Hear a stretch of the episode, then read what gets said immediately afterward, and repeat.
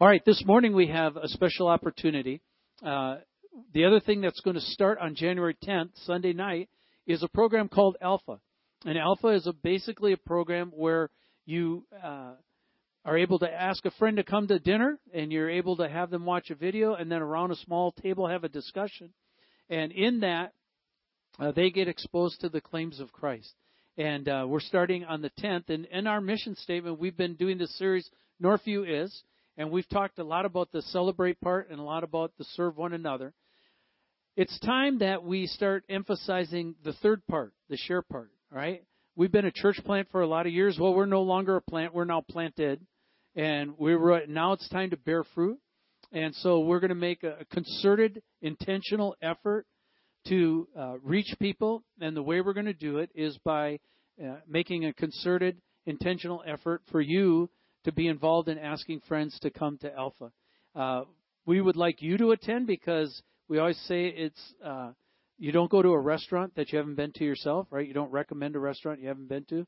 And so we want you to take a look at it as well and then think through who could I invite? Who could who's in my world? Who's just a natural tap that I could say, "Hey, we're doing this thing. Would you have any interest?" I'd come to one or two of those. That'd be fantastic. So to highlight that this morning, uh, I've asked David Goebel to come. David is the regional director of Alpha in this area, and uh, he's a good friend. And as we've gotten together, very similar hearts. And he's come this morning to share with us the whole story of that and uh, the heart of the Father and what Alpha would look like for you. So would you give David a warm Northview welcome as he comes up?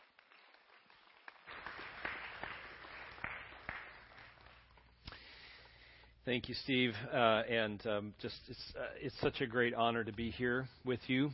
And uh, Steve has become a, a great friend uh, in the last several months as we've gotten acquainted and shared a little bit of fellowship together as brothers in Christ and looking uh, visionary towards the future and uh, using Alpha as a strategy and a tool here at Northview. I'm super excited uh, for what's going to happen here. Uh, just strap in and get ready because it's going to be a great ride, and uh, you're in for a real treat hopefully uh, this morning you'll come away encouraged and inspired to be a part of that, to play a key role in, in what's going to be happening around here. And, uh, and I just want to, uh, my prayer this morning driving in through the very thick fog uh, was that you would just come away very encouraged and inspired. So uh, let's, let's uh, spend some time together in God's Word. Would you turn and, and read along with me?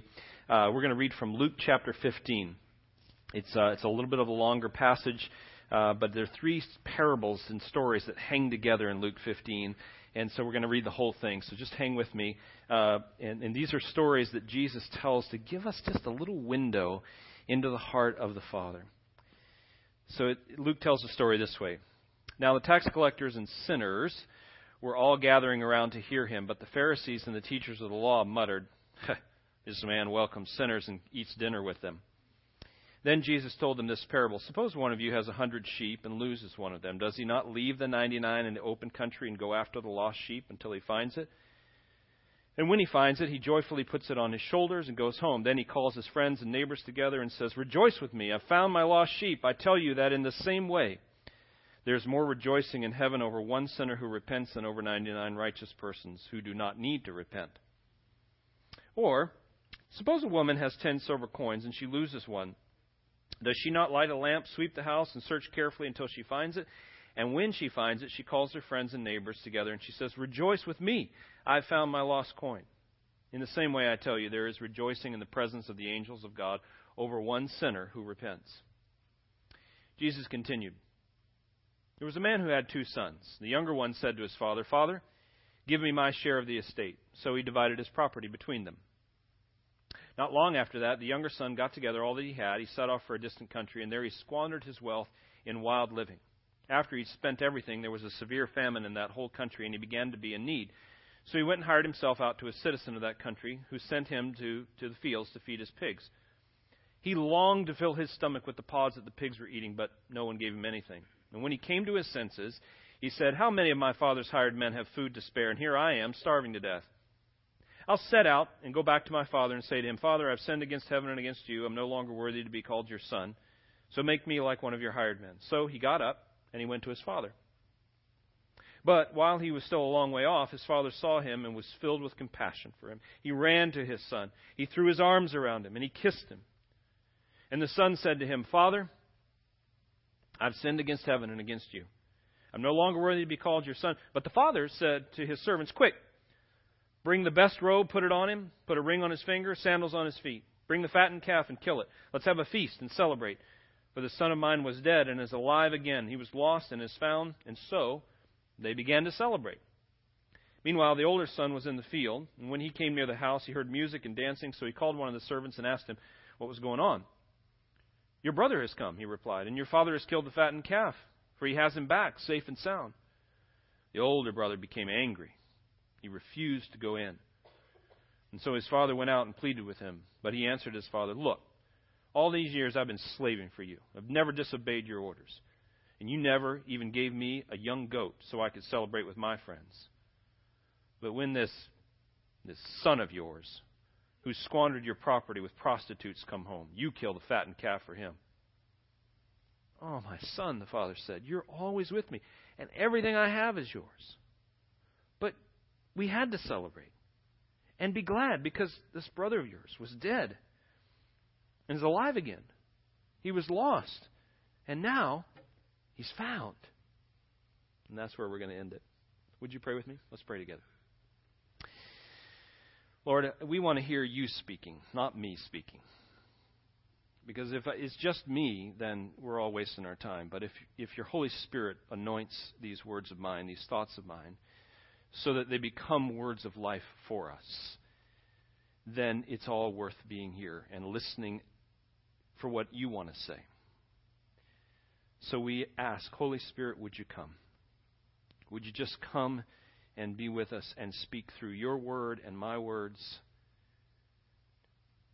to speak to our hearts and minds. Lift us up, encourage us, inspire us. Give us a vision for your heart and our place in this world because we ask it together in Jesus' name. Amen. Well, I don't know about you, but uh, for me, the last uh, couple of weeks in the news cycle has been pretty tough a lot of negative news that uh, it gets to me after a while. You know, when you when you when you hear the stories of, of like what happened in the Paris attacks, where ISIS just you know shed innocent blood kind of senselessly, where where where a police officer just a few days ago in Colorado Springs, a brother in Christ, a, an elder in his church, a, a member of his worship team, does his duty by protecting life at a Planned Parenthood clinic of all places, and loses his life in the process it just gets to me. City of Chicago, where I went to college, great city, threatens to become unhinged again by violence and protests because of the angst and the anger and the frustration that's been pent up and built up over the years. One of our leading political candidates takes the public discourse to a new low by graphically and openly mocking a reporter who is obviously severely disabled. And the Syrian refugee crisis is out of control. It's gone off the rails. Kids are sleeping in the gutters, and dads are so desperate that they're standing at the borders, at the checkpoints, saying, either let me through or kill me now because I can't go on living this way anymore. Does it ever seem to you that, that, that things have just gone off the rails with the human race? Uh, there are times when I, it just gets to me. And that we, as, as, as a species, as a people, seem to have so lost our way. I know, I know. Solomon said, There's nothing new under the sun. This kind of stuff has been happening for generations. I, I, I realize that. But it doesn't make it any less heartbreaking. Just because injustice and loss are commonplace in our experience does not make them okay. Amen?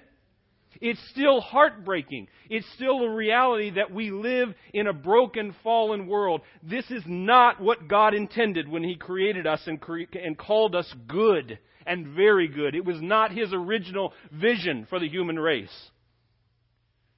God's heart, God's vision for us is not that we would be lost and floundering as a people, but that we would be found and in right relationship with our Creator, living in the beauty and the joy and the hope and the peace that that brings. And that vision, that original vision of creation, is really what, what kind of lies at the kernel of the heart of these three stories that Jesus tells here in Luke 15. These three lost and found stories. The context is Jesus is having dinner at, a Pharisee's house. He's been invited to have dinner. Happens to be on the Sabbath day, and there's a guest there that um, uh, that needs healing. So Jesus heals the guest. Well, on the Sabbath day, you don't do any work, and so the the religious elite who are gathered around that table, the prominent ones, get a little, little get their hackles up because Jesus has done work by healing this guy, showing an, an act of grace and mercy and compassion. Apparently, didn't sit too well with those guys. And Jesus, getting some pushback and some flack from these guys, starts to notice that they're, they're, they're at this table, and everybody seems more concerned about themselves and what positions they have at the table. They want to get the best place at the table and the most food. And I don't know if that happened at your house on Thursday around Thanksgiving, but it was happening here.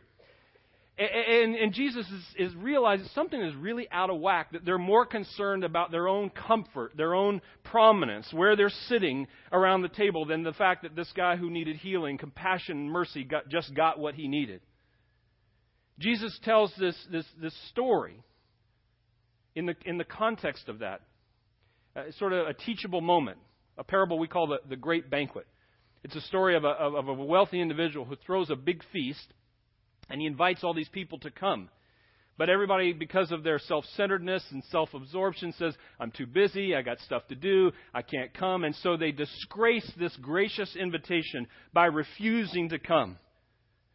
And Jesus is sort of setting it up, tell, trying to help the, the folks sitting around the table where he is understand that, that being a follower of Christ has nothing to do with comfort and, and, and self centeredness and self absorption. It has everything to do with costly love and lavish grace and the kind of compassion and mercy that they just saw modeled before them in the healing of this man. And it's that context where Jesus begins to tell these three lost and found stories. Uh, Luke says that, that as he did, that, that they were sort of muttering around the table. This guy, I don't know how he got in to the banquet, but uh, he, eats dinner with tax collectors and sinners. They're muttering, Luke says, around the table.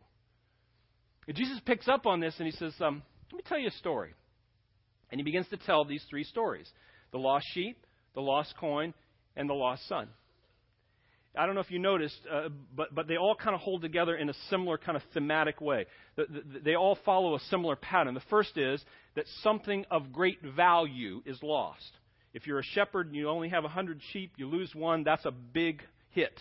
And so you leave the 99 and you go relentlessly pursue that lost one until you find it. If you're a woman of modest means and you only have 10 silver coins and you lose one, that's a big hit and you're going to do everything you can to make sure that you can find that coin, if at all possible, so you can make rent and buy groceries and do the things you need to do. And if you're a parent and your child has wandered off into the wastelands of living, you're going to do everything you can because that child matters to you. That child is of inestimable worth. Somebody say amen, parents. That child is of inestimable worth, right? So that thing of value is lost. Secondly, in all of these stories, after the, the realization has dawned that this valuable thing has been lost, there's a desperate search that ensues. The shepherd leaves and goes and, and, and pursues. The woman sweeps the house clean and desperately searches. The father doesn't leave the house, but you get the sense that there is this, this relentless longing and looking on the horizon for the son to come home. There's, there's a searching, not a, not a physical departure from his, his home base, but, a, but a kind of an emotional departure, always scanning, always watching for the son, watching for the horizon that, that he might return home. leave the light. It was the original Motel 6. Dad would leave the light on, waiting for his son to come home, right? So there's this, this pursuit of that valuable thing that was lost. Then, thirdly, it's found, right? And when it's found, there's a great celebration. Shepherd puts the lamb on his shoulders, walks back, calls his friends, and says, Let's eat. We're going to party. I found my lost sheep. The woman calls her friends over. She throws a party. And the father, when his son returns, throws this great banquet. This incredible, whole, the whole town gets invited to this great banquet. It's a pretty amazing set of, of, of stories. The crescendo of which, of course, is the last one. The, the, the, lost son and the father, the, what we have called the, the parable of the anybody, prodigal son. I don't know where we got that title. I think it was somebody in, in an editorial room somewhere that was doing a translation. You know how they have little titles up above, and they decided that's what we're going to call it. And so ever since then, we, we've called it that. Uh, I, I want to advocate. Jesus didn't call it that, by the way. So I want to advocate for a, a, a title change here, taking some editorial license, but I think I think you'll understand why in a minute.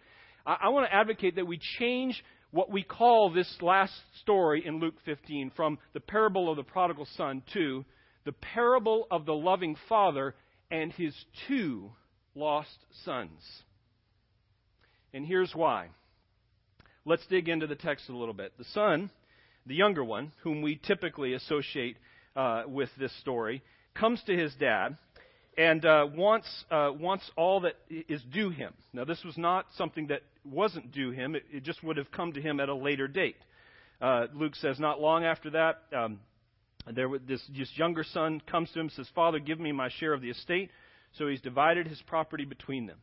Now, when we read that, we think, big deal, right? I mean, it's a little bit impolite. He goes to his dad, he asks for his inheritance a little bit early.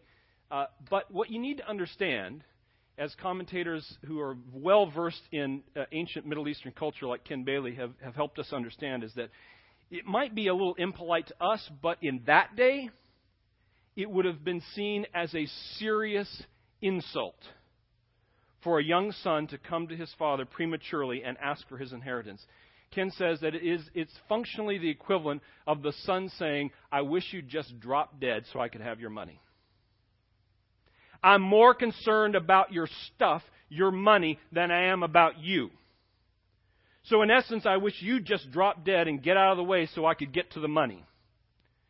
And in those days, the cultural expectation would have been, in the face of such a grave insult, that his father would have slapped him across the face with his left hand, which was a, a way of symbolizing the rejection of, of, of, his father, and would have driven him from the house and the family, never to be seen or heard from again. That would have been the norm. That would have been the expectation of his father's response to this serious, grave, embarrassing insult that his young, kind of uh, arrogant son has just heaped upon his loving father. What's the real response, though? The expectation is the dad's going to slap him and kick him out of the family. But in the story that Jesus tells, giving us a window into the heart of the Father, it's a different response entirely, isn't it? The Father instead responds by giving him the inheritance.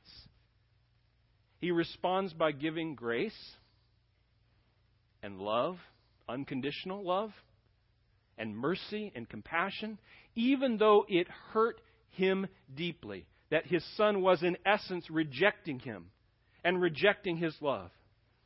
God, uh, the, the father doesn't respond with condemnation and judgment and kicking them out of the family. He responds with love and mercy and compassion. And Jesus tells that because he wants us to understand that's how the heart of God is hardwired. God lets us reject Him if that's what we choose to do. Because He wants the loving relationship that, that He desires with us to be authentic, to be genuine. If we decide to turn our back and walk away and shake our fist and say, I don't want anything to do with you, God, He'll let us go. He won't stop chasing after us. He, he continues to pursue us relentlessly with love and mercy and compassion. But if we say, Nope, I don't want anything to do with you, God. Because He loves us. He'll let us go that way. We also will have to face the consequences, as the son did, of that decision. And they're not good. But the father shows the son grace in letting him go, gives him his inheritance. And, uh, and then the son goes off, spends the money, goes to Vegas, has a good time, blows it all. And uh, now he's now there's a famine in the land, and he's hungry.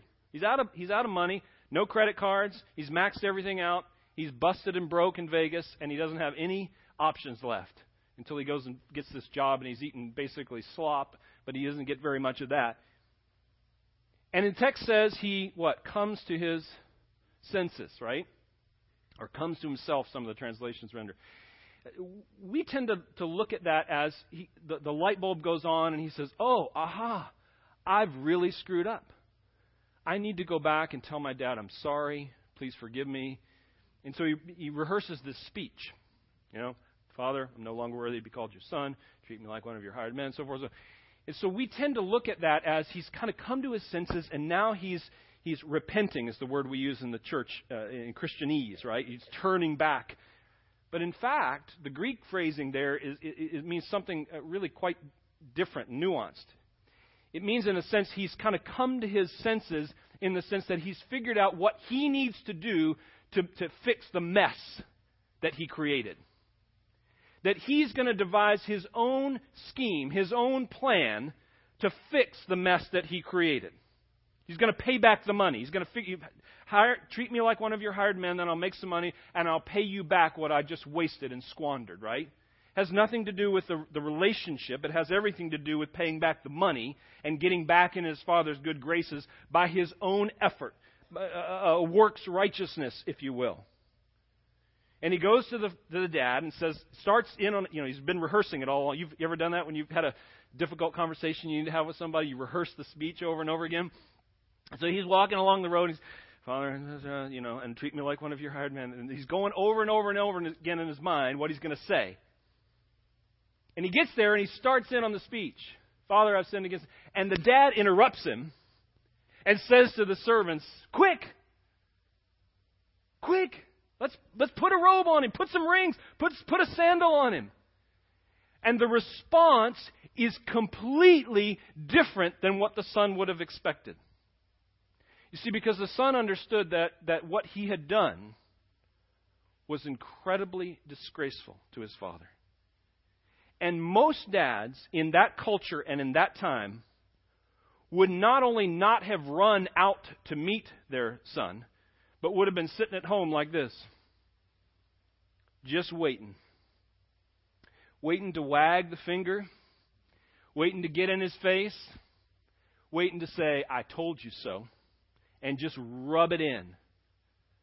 In fact, uh, some scholars say that there was a tradition in that time where it would have been expected, in the face of the insult that the son had already uh, given his father, that the townsfolk would have stepped in a, a practice called kizaza, where they would have gathered together as townsfolk, realizing that one of their own has just been gravely insulted. They would have taken, marched that son out to the edge of town, and taken a, a, a, container of burnt beans. I don't know why burnt beans, but they would. Burnt beans, and they would have broken it at his feet and kicked him out of town and said, Don't you ever come back here again. That would have been the, the, the norm and the expectation.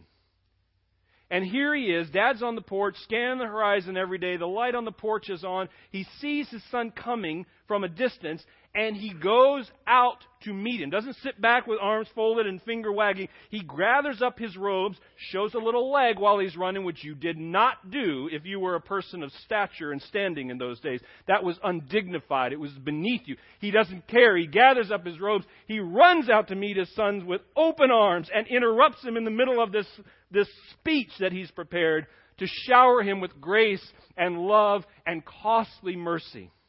It cost that dad something to receive his son back. It was a costly sacrificial gift that he was willing to, to uh, undertake because the dad understood it's not about the money, it's about restoring the relationship and experiencing the joy of that restored relationship. And the heart of the Father compelled him to run and embrace his son and to welcome him home no matter what he had done. I don't know if the folks at Pixar Films have read this story, but I suspect they have because they got it right in the animated kids film years ago called Finding Nemo. Remember that? I know I'm dating myself a little bit. My kids are all grown. But back in the day, that was kind of a big deal. And we took the kids to see Finding Nemo. And, and I was really struck about how there, there's a part of that film, a large part that really captures the essence of this. Because you remember the story, right? Nemo's this little clownfish, and he swims. His parents say stay near home. He doesn't do it. He disobeys. He goes running off, and he's swimming by a, a reef. And there happens to be a dentist who likes to dive and catch these tropical fish and put them in, in his aquarium in the office. So sure enough, Nemo gets scooped up and taken off to the dentist, and he's in this aquarium in this office, in this little enclosed space, lonely and dejected and depressed, realizing he messed up, thinking his, his dad probably forgot all about him, that his life is essentially over. Meanwhile, his dad, Marlin, hooks up with Dory. Remember Dory? And, and Marlin and Dory are swimming and they go on these great adventures because Marlin is frantically searching for his son. He is relentlessly pursuing him. But Nemo doesn't know this until Nigel shows up. Nigel's the big goofy pelican, right? And Nigel comes and sits on the windowsill in the dentist's office to tell Nemo that his dad is searching for him. And, and Nigel is there and he says, Hey, Nemo, I'm here to tell you, your dad is, my dad is looking for me? Yeah. He's fought off sharks and jellyfish to try to find you. Shark? Yeah, I heard he, he's fought off three sharks. Nigel says, and, and he fought through a whole forest of jellyfish. And now he's riding with a bunch of sea turtles on the Australian current. And the word is, he's on his way right now to Sydney to find you. And Nemo turns around and goes, What a great daddy! Yes, he is. And that kid's animated film from a, a Hollywood studio, in a very unique way, captured the essence of the heart of the Father in Luke 15. Because this Father, in a sense, relentlessly pursues this Son that he loves. And when he comes home, he throws the robe on and rings, all the trappings of you're not just a, uh, I'm not just kind of sort of welcoming you back. I'm really fully welcoming you back as a son. And then he throws a big feast, a big party, right? Kills the fattened calf, throws a big party. And the town folk are the ones who would have come to the party. Not just going to be the dad and the son and a couple of servants. It's going to be a big honking deal. They're going to have, I mean, I don't know how big your Thanksgiving was, but this would have been bigger. A big, ginormous feast. He would have invited all the townsfolk to come. It usually probably would have gone on for days. Interestingly enough, the townsfolk come, because they have this party, they come not because they're glad necessarily that the son is back, because he has disgraced their community. They probably have some mixed emotions about the son coming back. They come to the banquet. They respond, unlike those in the great banquet parable that Jesus said, who were self absorbed and self centered, who wouldn't come. These folks come not because they want to honor the Son, but because they want to honor the love and the heart of the Father. They're embracing His heart of compassion for His wayward Son. And so they want to come and celebrate. And so everybody in the town comes to celebrate, except for one. The other son. Look at verse uh, 25. Meanwhile, the older son was in the field. When he came near the house, he heard music and dancing. And so he called one of the servants and he asked him what was going on. And uh, your brother has come home, he replied, and your father has killed the fattened calf because he has him back safe and sound. Here's where it gets interesting. The older brother became angry and refused to go in. So his father went out and pleaded with him. Did you catch that? He refuses to, the older brother refuses to embrace the heart of his father. And so the father runs out to meet him as well, right where he's at. We tend to think that it's the younger brother, the prodigal, who is the one who is really lost. But in fact, his older brother is just as lost as he is. And the Father's heart of grace and compassion and mercy compels him to go running after both of them. The one who's obviously lost because he's misguided and misplaced his life and has misspent his wealth, and the other one who is just as equally lost because he thinks he's got his life all together that he's managing life very well on his own, thank you very much, is equally as lost. And the father goes out to meet him in his lostness as well. And how does he respond? Not too well. he says, Dad, I've been a slave to you. I've done everything that you've asked me to do. I've done it right. I've lived well. I've managed my resources. I've done everything that is expected of me to be a really, really, really good person. And then you give this one the fattened calf. That was the, the prize animal in the flock, right? In the herd. You, you gave him, you didn't even give me a goat to celebrate with my friends, right? You kill the fatted calf, I can't even get a measly goat. And he refuses to go in. Does he ever go in? We don't know. Jesus leaves the story hanging. Will he ever embrace the heart of his Father?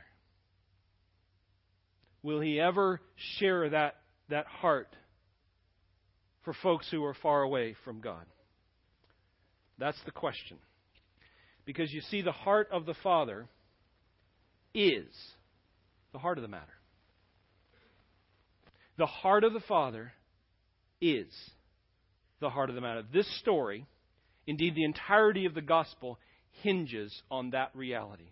That God is so head over heels, crazy in love with you and me, that He's willing to leave it all behind, forsake His, His, His glory, and come embarrass Himself, humble Himself. We're about to celebrate that, the humiliation of God in a few weeks on Christmas morning.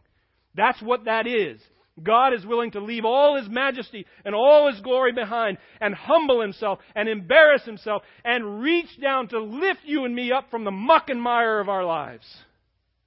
Because he loves us so much. For God so loved the world that he did what? Gave. Love gives. Love sacrifices. Love does whatever's necessary to rescue that which is of value but has been lost. That's the heart of the Father. And the question for us, modern day, contemporary Christ followers, the question for us is will we embrace it? Will we receive it ourselves, first and foremost? Are we willing to acknowledge that we're lost? See, the, the prodigal son didn't really recognize that he was lost until he came face to face with the lavish love and the costly grace of his father. He had, his, he had his speech prepared, he was all ready to go. But it was only when he came face to face with the compassion and the mercy and the love of God that he realized I, all of that stuff doesn't hold water. I'm lost. I want to be found. The older brother seems to never embrace it. But the challenge is whether you're the younger brother or the older brother. And there's probably some of each of us in this room. And I've been both. Will we receive the reality? Will we embrace the reality that first and foremost, without Jesus, we are utterly and totally lost? And if we will, are we then willing to embrace the heart of the Father to pursue those in love around us who may never have known, who may never have even heard or dared to hope or believe that they could be loved just right where they're at. There are people all around us here in Mill Creek and Bothell and the surrounding communities who've never heard, who do not know. We find that hard to believe, but the reality is in the United States of America, there are increasing, dramatically increasing numbers of people who have no religious affiliation whatsoever, who have no definable or discernible spiritual life, who in many cases don't even know a single Christ follower. They're the people that you work with. They're the people that live two houses down from you, or they, they, they share a cubicle across the office space. They're the people at the checkout stand in the Safeway or the, the person at the child care center where you drop your, your kid off at the gym. They're real people who live in this community who do not know that they have a Father who loves them and is pursuing them. And God has placed Northview Church here, in this community, at this time and place in history, to be that beacon of light, to be that ambassador of hope and joy and peace that can come to point people and to introduce people to Jesus. That's all that God asks us to do. That's the one thing He wants us to focus on. You remember that? Jesus was leaving, uh, getting ready to ascend back to His Father in heaven to resume His place in glory after humbling Himself. And before He left, He gave His disciples a word of direction and instruction. Do you remember? He said, Look, guys, I'm going away, and uh, I'm going to be gone for a while. But while I'm away, I want you to do essentially one thing. What is that? Make disciples, right? Help people become like Jesus. Meet him in the first place and grow as, as they become more and more like him. I want you to help people Uh, find that reality in their life. Make disciples while I'm gone. Find your one thing. And then when I get back, well, we'll, we'll talk about how you did. Right?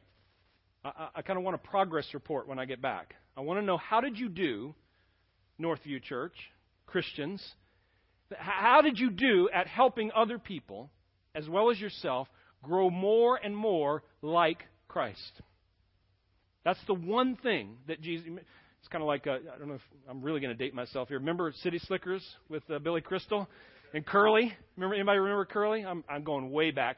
And Curly said to, to those uptight urban guys out on the cattle drive, "You got to find your one thing, right?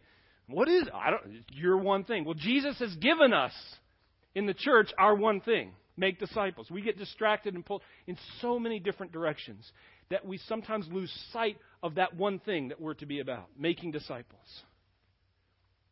And so I just want to lovingly challenge and encourage you this morning to, to renew your passion and your focus for that one thing to be committed together as a church that God has placed here at this time, in this place in history, to shine the light of His love and invite people and introduce people to Jesus. You know what, though? So often, um, people will say to me, I don't know how to do that. Right? We've heard sermons like this before.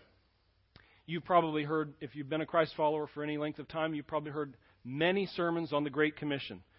The preacher gets up, starts reading from Matthew 28. You're going, okay, I know where this is going, right? Heard this before. And some of us begin to tune out, right? Because we're not a Billy Graham. We're not a natural, natural or supernaturally gifted evangelist. That's not who we are. I, I don't know how to be that kind of person that can, you know, proclaim the gospel and, and, and invite people to, to come to Jesus. I'm not a, I'm not a you know, communicator like, like some of the great preachers, like Peter in the New Testament.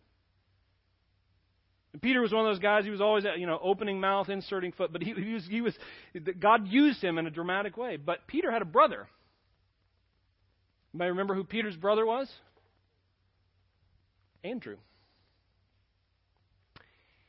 We don't think much about Andrew because Andrew is kind of a quiet, behind the scenes, under the radar kind of guy. He doesn't get a lot of spotlight, he doesn't get a lot of press, but he's incredibly effective at introducing people to Jesus. He introduces his brother, first of all, and then later on, there's a couple other episodes. There's one memorable one in particular where they're, where they're on the hillside, and they've got all these people to feed, and Jesus says to the disciples, You give them something to eat. And they're like, What? We don't have. This, this is crazy. We can't feed all these people. It's thousands of people here. Jesus said, You give them something to eat. And who shows up at that moment? Andrew, right? And Andrew's found this little kid who brought his lunch. And so Andrew brings the little kid along. He says, Hey, Jesus, I, I met this guy. He's got a Lunchable. It won't go very far, but, uh, you know, some crackers, some lunch meat, a little bit of cheese. And uh, it's all we got. But here, I, just Jesus is my friend. This is Jesus. Uh, I'll let you guys sort it out. And Andrew disappears from the scene. That's Andrew, the effective evangelist. He's really good at introducing people to Jesus and then getting out of the way and letting Jesus take over from there. So you may not be a Peter, but you can be an Andrew. You may not be a Billy Graham, but you can be an Albert McMakin. Anybody know who he was? Not many. He's not he doesn't garner the, the, the millions of crowds that, that Billy Graham did, But if it hadn't been for Albert McMakin, we probably would never have known of Billy Graham and his incredible fruitfulness and effectiveness. Albert McMakin was a guy who had a heart for those who were far away from God. And there was a there was a, a tent revival or one of those kind of uh, rallies going on in their town. And Albert asked Billy to drive the truck with a bunch of high school students to go to this rally. And so Billy agreed because he knew Albert. And he, he yeah, sure, I'll, I'll drive the truck. Didn't want anything to do with this Christianity business, but he agreed to drive the truck. And he got there, heard the gospel, and responded, and the rest, as they say, is history. Millions of lives have been impacted. I'm one of the products of those. My mother came to faith at a Billy Graham crusade. I would not be here today speaking to you right now if it hadn't been for Albert McMakin, who asked Billy Graham to drive a truck. You may not be a Billy Graham, but you can darn well be an Albert McMakin. You can be an Andrew you can reach the people in your world. You don't have to reach all of them. I want to challenge you this morning to think and pray this next year about reaching one. One person in your life. Northview, through Alpha, is going to give you the context and the strategy and the structure to be able to, to do that. The beauty of Alpha is it's so relational, it's so authentic. It's basically dinner a talk, and some discussion. And in the discussion, guests are invited to share whatever they think, whatever they believe, to bring whatever questions, doubts, struggles they have to the table. And those of us who are seated at those tables who are committed Christians will learn to listen well. We oftentimes talk a lot and have all the answers. We don't always listen very well. And it's a learned skill when we come together with, a, with a, the heart of the Father, with a passion for those who are far away from God. It's a learned skill to listen well to the struggles, to the questions, to the doubts, and let them say whatever's on their mind. And do so in a respectful, loving, nurturing way. So I want to challenge you when, when the invite goes out, you're going to hear about it in the next few weeks. You're going to hear about it on Christmas Eve.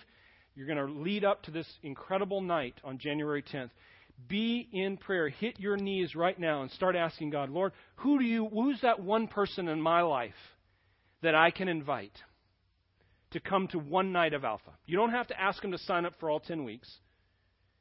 Just ask God to give you the wisdom and the direction and the courage to invite one person for one night. Who's your one person? The father pursued both brothers. I'm just asking you to pursue one. So, who's that person in your workplace, in your family, in your neighborhood, in your circle of friends that the Holy Spirit right now is putting on your heart and mind? Saying, It's that one. Will you begin to pray?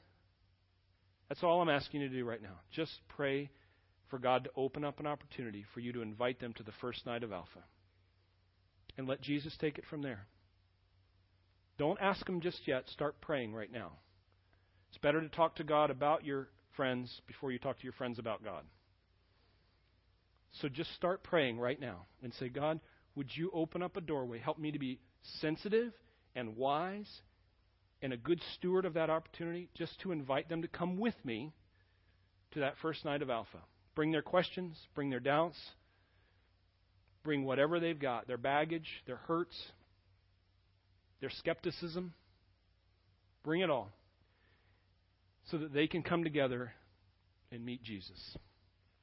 That's my prayer. And I believe you are in for an exciting adventure. When you begin to hear lives changed and the stories of transformation, about half, third to a half of the people who come on an alpha, and there have been 27 million of them over the last several years, report that they have had a life changing experience. Many of them meet Jesus for the very first time because the Andrews of this world invited them to dinner, listen to a talk, and have some discussion. That's it. So, my challenge is embrace the heart of the Father, Northview. Embrace it and recognize that God has placed you here strategically for such a time as this. Because the heart of the Father is the heart of the matter. Let's pray. Lord, thank you so much that you love each one of us unconditionally and without regard to um, where we're at in life, whether we've got our act together and look really good, or whether we're just a mess and things are falling apart all around us, or somewhere in between. Lord, your love for us is not conditional. It's not predicated on, on us kind of figuring stuff out first and getting our, our lives in order first. But Lord, your love is, is so lavish and so free. We don't deserve it, we can't earn it, but we desperately need it. And so this morning we just come before you and we ask for your grace. We ask for your help, your courage, and your wisdom. Guide us to that one person that we could have your heart for and reach out to and invite them to come, maybe meet Jesus for the first time. Lord, I pray for your blessing on Northview. As this body reaches out to this community, I pray that your Holy Spirit will just anoint them in a profound and powerful way. So that in the years to come, they'll look back on this time and say, man, God was up to something pretty incredible. Lord, just bless this effort. May there be much fruit that comes from it for many, many years to come for Christ and his kingdom. In his name we pray. Amen.